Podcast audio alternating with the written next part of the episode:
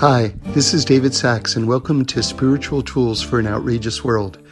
Every week we do a little couples therapy between us and God. It's a chance to deepen and explore our most important relationship. Okay, friends, I'm glad you're here, and I just want to share with you an insight into the first words that we say when we wake up in the morning. Modeh anilefinecha. So the way it's generally translated is, I gratefully thank you. And there are so many levels to this. I mean, imagine that the sages decreed that this is everyone's first words out of their mouth when they wake up. So obviously, it's going to be endlessly deep. The first point, grammatically speaking, the word I comes first, but we say modeh ani. So we, we actually say it ungrammatically. Why, why is that? Why are we turning the grammar inside out? And the answer that I heard, which is so beautiful, is that the last thing we want to do is begin our day with the word I.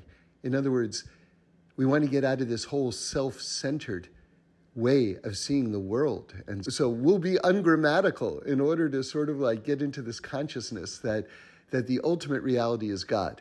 Now, with that in mind, let me share with you this new thought that came to me today, which is the word modeh. So that's the very first word we say, modeh ani lefinecha. Modeh means to thank.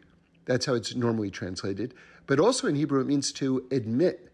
So if you think about it, it's strange that those two definitions simultaneously go together because they seem to fight each other. In other words, to admit and to thank don't usually go together. When I admit something, that's usually something uncomfortable. Like, okay, I admit it, I admit it. Like, it's usually something you don't want to share. So if there's a reluctance there, it's strange that it also means to thank.